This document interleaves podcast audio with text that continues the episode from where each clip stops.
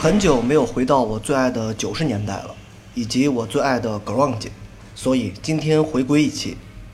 今天的这支乐队，也许绝大多数的人都没有听说过，他们的名字叫做 Gas Huffer，同样出身于西雅图的 grunge。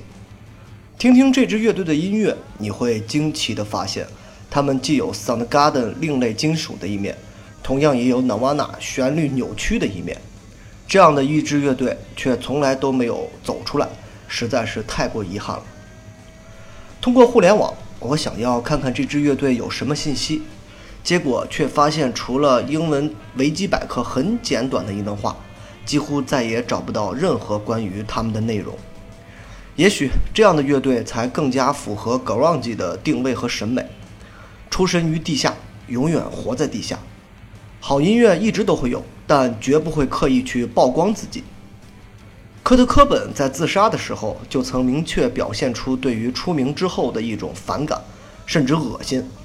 也许正是这种心态，导致了 grunge 乐队们的音乐会有一定的区别，却透出了整体非常相似的气质。反感明星的姿态，反感高高在上的洋洋自得，这是他们和枪花这批乐队最不同的一点。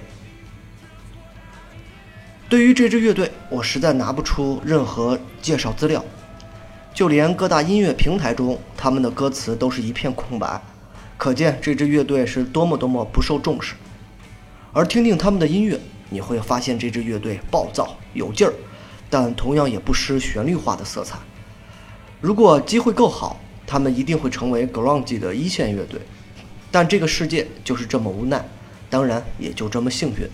让我在很多年后听到了一支这样非常优秀的 grunge 乐队。历史的长河中，其实有很多这样的优秀乐队，哪怕他们只创作了一首优秀的歌，但我们都还没有发现。